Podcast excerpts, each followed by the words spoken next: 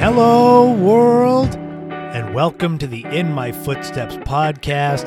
I am Christopher Setterlund, coming to you from the vacation destination known as Cape Cod, Massachusetts, and this is episode 70.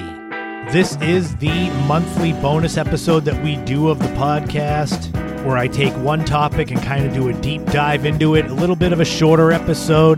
But this week's one is something I've wanted to talk about for quite a while. For family and longtime friends, this will be a very familiar subject. For the rest of you, hopefully you'll enjoy some laughs and it won't just be inside jokes. For those of you that have listened to the podcast throughout, you know that I have said that I've wanted to be a writer basically since I was in second grade. But the term writer can mean a lot of different things. It can mean author, novelist, article writer, travel blog writer, or screenplay writer slash script writer. And that's where this episode all kind of comes together. In the early 1990s, I started watching Saturday Night Live when it had the legendary cast with Phil Hartman, Adam Sandler, Chris Farley, David Spade, Dana Carvey, Chris Rock. And the idea of creating my own skits and characters, that really interested me.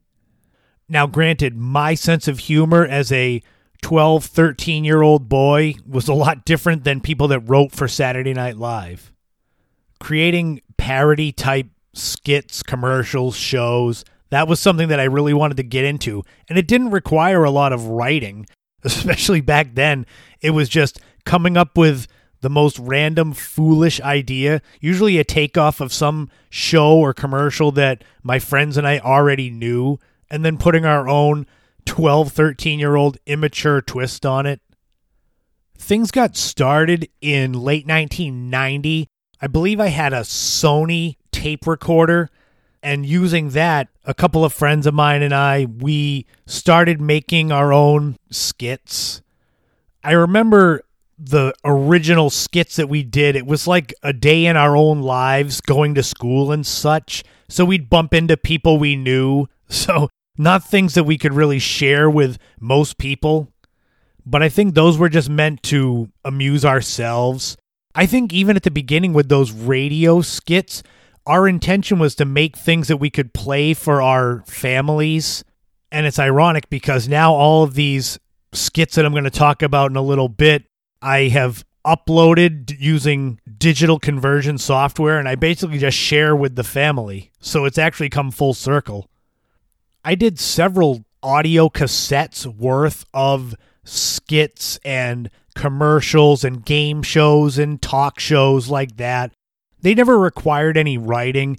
It was basically you come up with an idea and kind of ad lib it from there. I mean, God, we were 13, 14 years old, so we weren't sophisticated in how we had it set up. But some of the stuff would really make us laugh, and it started to get creative juices flowing, at least for me, where I would think of other things to make us laugh, and things just naturally evolve. I remember, I believe it was 1993 my buddy John and I, we started making audio cassettes, and he had a more elaborate setup with a nice microphone, and we could put music into the skits we were doing, kind of playing it in the background. So I think we did a skit that was Wheel of Fortune. I think we did a skit that was a school dance. Mindless stuff that would mean only something to us and maybe close friends and family. And at one point, we kind of took on a larger project one of my favorite movies of all time and one of my buddy John's favorites is Back to the Future. And we would always joke that we could basically recite it back to front with no script and all that. So we decided to actually do that. We basically recorded our own version of Back to the Future. It was pretty faithful to the plot, but we added our own little twists of random foolishness that freshmen and high school kids would do. I think we recorded it after school in bits and pieces, so it took us weeks to actually finish this. And we had music, the Back to the Future music to it, and some sound effects and such. And I did tons of voices in it. That was one of those things that I had thought for a while during this time and in the years after that I may have some kind of future as a voice actor doing different characters and such. So I started getting more into it than it just being an after school hobby where I was like, what else can I do with my desire to write and create skits? Any sort of minimal voice talent that I may have. The Genesis came later in 1993 when my buddy John actually, this is a true story, he borrowed a video camera from another kid that we knew in school. And the crazy thing was, this kid, in order for John to borrow his video camera, John had to give him video games, not let him borrow games, give them to him. But John borrowed this video camera and he did a couple of skits with that kid that he borrowed it from. But then when he and I did some, I think the first skit we ever did was John lives by a summer camp. And if you've listened to the podcast, you know I've mentioned a lot of times that I have an old hockey mask, a glow in the dark one that I painted up to look like Jason Voorhees. Combine those two together, and we did kind of a found footage thing where John was going to find Jason at this summer camp. And of course, instead of Jason being this hulking brute, he had this really high pitched British voice and that was our first skit we did. It was just an interview with Jason. It's something that you listening to me talking about it are probably like, oh, really? To me, I think it's funny. To anyone who wasn't there or doesn't know me and my sense of humor, you'd probably think it was just pretty stupid, and it probably is. I think John borrowed that camera a couple times. I think he finally got sick of giving away his video games to borrow a camera for a couple of days but getting that first taste of actual video recording of skits got the bug inside me. So I started saving up through most of 1994. And that July was when I bought my own video camera. I saved up with my own money and bought a video camera. And to really date myself, it was from Sears. Sears, I mean, they're still kind of around a little, but not really. So it was model number 934.538 02391. How do I know this? Because I've got the manual still. I found the old manual for my video camera, which is what gave me the idea to do this podcast. And this camera is nothing like the ones that you might see today, more compact or ones that have 4K video quality. This thing was a little bit bigger than a toaster but you could put the date on it. I think everything I filmed basically had the date in the corner. I think because I wanted to remember when it was from from my own memories. It had the flip up light, it had manual and auto focus. It was very basic, yet for the time it was great. I believe the camera cost me $750 in 1994. So when adjusted for inflation, it comes in at just under $1,500 which is pretty good. It's something where when you think about it, I was 16 years old and working very minimally. So to save up that much money and spend it on something that expensive, it had to be something I believed in. And I really did. Creating videos, being a film director, screenplay writer, these things, it was all an offshoot of that creativity that writing and creating my own world kind of brought out. And I loved that camera. I had it everywhere. The funny thing is, the very first skit that I ever recorded with that camera was making fun of the salesman from Sears, which is a very 16 year old boy thing to do because the salesman hadn't done anything. He, he was trying to kind of upsell me on different camcorders, and I'm like, yeah, my budget is only this much, so please stop trying to upsell a sophomore in high school. That was kind of how the skits all started. It was just me and my friend Barry, and it was here, we're going to buy this camera from Sears, and I'll be the salesman, and that's it. And there was no script. You just kind of let the mayhem flow. But I got so much mileage out of that camcorder, and I was very careful with it. You would think, being a 16 year old boy, at least at the start with this video camera, would you trust your if you have a kid that's that age and you have something that costs you know say $1500 with inflation would you trust them to take it around on their own? That's sort of like me with this camera. You wouldn't think that i'd be able to keep it intact but i did.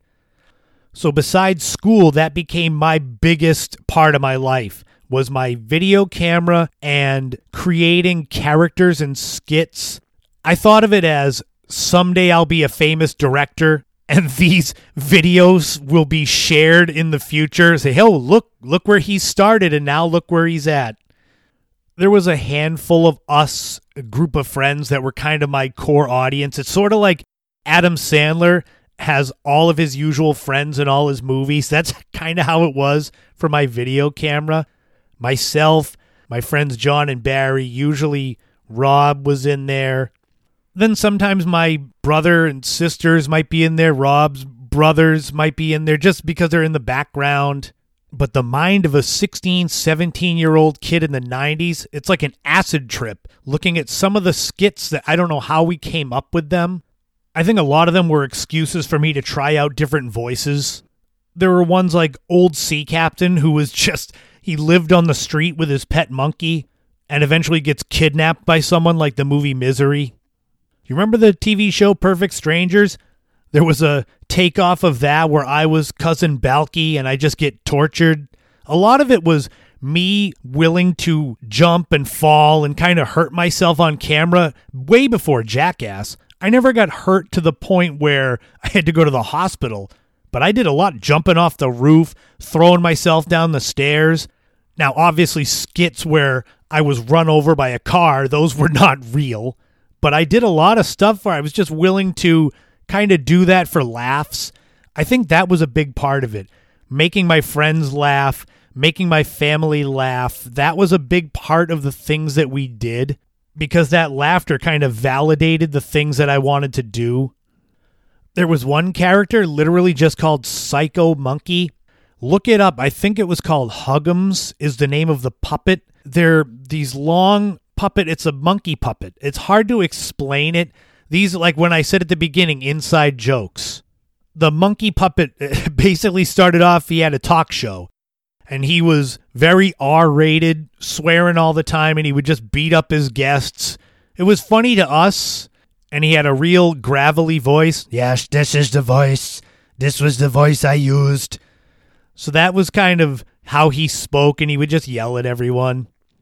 I did a bunch of skits with him. The irony is, and this will kind of bring it full circle, when I was first getting the idea for this podcast, I needed to kind of create a test run to see how to record, edit, put music in it, post production, and all of that. So I actually recorded, it's only like five minutes, but it's a Psycho Monkey podcast just called Psycho Monkey Hates Everything. And so I recorded this little podcast, edited it, and sent it to family and said, you know, they all know the character. So I asked them what they thought of it, mainly if it sounded good, if it sounded professional. But the irony is, as we come full circle, when I was able to find a VCR, this was within the last 10 years, and start to play some of these tapes for my nieces and nephews, they enjoyed the Psycho Monkey skits so much that my nephews asked me to get a new one which I had to go and find one on eBay and buy one of these monkey puppets so that I could make new skits just for my nieces and nephews. That's one of those added bonuses of doing all of these skits when I was a kid is that now the next generation of the family enjoys them. I guess it's better than them thinking they're stupid. One of the biggest parts of my videotape library that I created with this camcorder was my friends and I would make music videos. We would literally play the song on the stereo and record ourselves performing it, like what kids would do. And as you know, Nirvana was a huge influence on me, my musical tastes. So we did a lot of Nirvana, a lot of grunge, a lot of alternative. But the irony is, now that I have this video conversion software and I can upload and edit these old videos and then put them on YouTube in a I have them in a folder that's private but I can share with friends and family. The irony is I can't share any of the music videos because they would immediately get copyright strikes. So there's like a couple of hundred videos that we shot that I can't even bother uploading. I'm not sure if any of you out there growing up had family that had camcorder or any sort of video recording equipment but what I have found now at my age looking back is the things that are unplanned, somewhat mundane seem to be the things that I gravitate towards. And I'm talking about, I had plenty of times that I would film around the house. So there's videos of my cats and dogs, my siblings, my mother, stepfather, the neighborhood, holidays. Those are the things that I seem to gravitate towards now.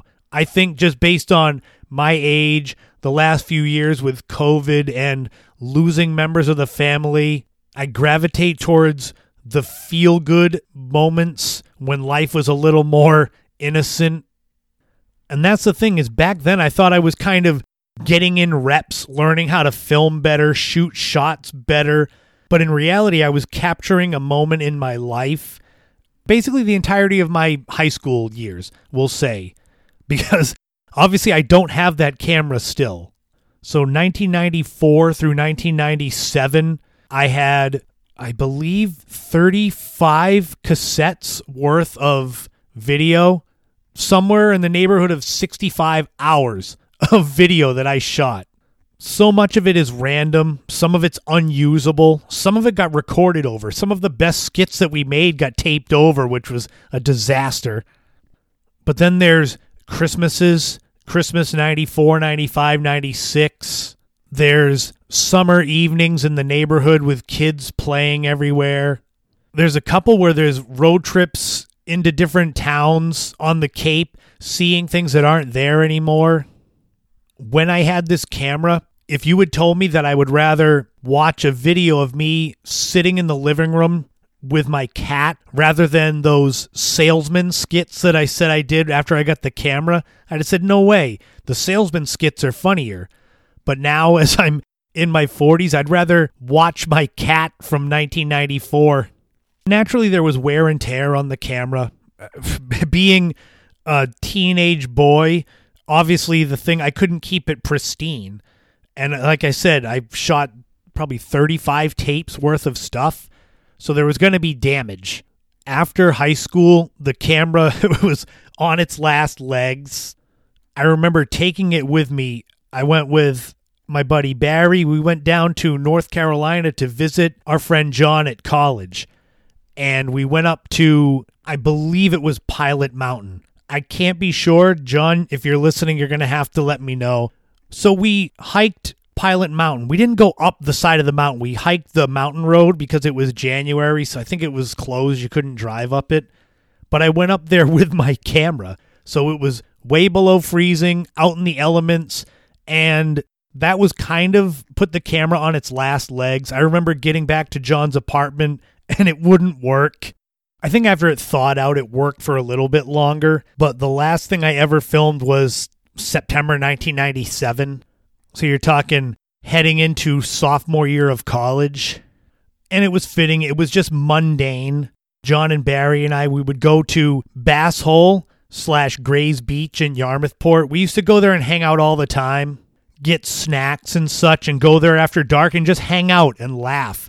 We never did anything bad there. I mean, we might have lit a few campfires, but we put them out when we left. So there were plenty of films from Bass Hole of us just there laughing. The randomness. Those are the things that I miss about that part of my life. And it's like, I didn't know it at the time, and I'm sure it annoyed the hell out of my friends, me with my camera. But those moments now, as we're older, are the ones that I'm so glad I captured. And sure, some of the skits that I share I share with them in private because I don't know if they want their families to see, wives and kids, to see the foolishness that we did. For the amount of money that I spent to get that camera, it was such a great return on my investment, even though it ended up broken and thrown in the dumpster at the restaurant that I worked at, which is the truth. I kept it for about a year after it didn't work, and then it, was a paperweight, so I threw it away. If you had told me in July 1994 when I was bringing that camera home after spending all of my money on it that in little over 4 years I would have thrown it in a dumpster, I'd say no way. I'm not that stupid. But I took the whole video producer, screenplay writer, all that stuff. I took it seriously. I had and still have, I'm looking at it right now, a three ring binder where I wrote everything that we did for skits, names of them, length, when, who was in them. I really kept track of what we did. And the funny thing is, now that I have the video editing software, it makes it real easy to find stuff. So I'm patting myself on the back for that. But I've got these family moments now, Christmases and times at my Nana's. You know, my Nana's been gone for 13 years. So to have her voice and her face on video, these things you can't put a price tag on. So yeah, for every time that my buddy John said on camera, "Oh, he's filming again," it's all worth it. Now, obviously, I never became a film director, but I have become a pretty good editor. And what I mean by that is using this editing software, it's Elgato is the name of it, where you hook it into the VCR and hook it into your laptop, hit play on the VCR, and the video comes up on your screen, and you just record it off there what I've been able to do is do the fully realized version of some of the skits that I made. What I liken it to is I don't know if any of you out there have ever heard the Beatles Love album. What they did was they took all these hits the Beatles had, but they spliced in bits and pieces of other songs that kind of fit in with that song, and it made almost a whole new song. What I've been able to do is take some of my old skits and splice in other things that fit that same narrative and make almost a whole new movie. For example, I told you about that Jason interview. That was the first thing that I ever recorded with John way back in October 1993. I was able to take that and splice in other things that I did with that Jason mask, which, I mean, Jesus but I was able to make it into a found footage thing, kind of like Blair Witch Project. Like it was totally new with music and all that stuff. So even 25 years after my video camera bit the dust, I'm still putting out new content. The irony is, most of those skits will never see the light of day because some of them make fun of real people. So that obviously I can't do. The music videos will never see the light of day because of copyright strikes. So what I'm left with is that mundane stuff that I told you about family videos, holidays, random walking to the store or going to the golf course that I live near. Things that at the time might have seemed like a waste of tape now are the things that I gravitate towards. And in a world where I, I always talk about mental health being such a big key in life, especially in this time in the world, I find myself gravitating towards those old things that I filmed back when life was all ahead of me and I had all these hopes and dreams. And for a few minutes, I lose myself and I'm 17, 18 again. Videos do that, music can do that, pictures can do that. Whatever it takes to bring you to your happy place, if it's not hurting anyone else, then, you know, whatever. And I don't know if I could have done more with my video camera or done more with these tapes. I'm looking at, I can see them from here. A whole stack of tapes because I keep digitizing everything I have. But I don't know if there was more that I could have done to kind of further my filmmaker career. But for a few years span in the mid 1990s when I was in high school and just after, I had those dreams that my writing dreams would take me into film and I backed it up by spending my own money, hundreds and hundreds of dollars on a video camera that eventually ended up in the dumpster. But I'm so glad, I'm so lucky and blessed that I have these memories recorded because those are more precious than anything. Getting to see us younger, like a snapshot of life. Not everyone has that. I'm sure a lot of you out there wish you had things like that. And I'm sure some of you that do really enjoy and hold dearly those memories and you can see them. And that's what I think it comes down to. My video camera became way more than me trying to be a filmmaker. It was a way to capture my life at the time. And I never would have imagined how much I would need that as kind of a escape from the world at times currently. So I'm even more happy with my 16 year old self. And who knows, if this podcast doesn't work out, maybe I'll create a new one with the Psycho Monkey Hates Everything podcast. But thank you all for tuning in and listening to me wax poetic about my Sears video camera and the tons of hours of memories that I created with it. Hopefully, it wasn't all just inside jokes. Hopefully, it got you thinking about your own life at that time when you were 16 years old. Tune in next week for episode 71. I'm going to talk about Cape Cod's Woodstock concert 50 years later. If you've never heard of that at all, it's a great story. We're going to take a road trip way up north to New London, New Hampshire. We're going to go way, way back in the day as I talk about what it was like going to the candy store and some of the super healthy treats that I used to get. There'll be a brand new top five that are all the musical acts that I wish I could have seen live. All that and more coming up next week on episode 71 of the In My Footsteps podcast. Go find me on social media Twitter, Instagram, YouTube, ChristopherSetterlund.com. Shoot me an email, Christopher ChristopherSetterlund at gmail.com. Visit me at Mind Body Spine Chiropractic and just take care of your mental health. The world can be a pretty bad place in this day and age. Like I said, I lean into these videotapes that I made. I go back to the 90s a lot. Find your own happy place and lean into it. Special happy birthday to my oldest niece, Kaylee. I said I would remember. I will see you soon. And to all of you that have been listening to the podcast, thank you so very much for keeping me going. This is my happy place currently. But until next time, this has been the In My Footsteps podcast. I have been Christopher Setterlund, and I will talk to you all again soon.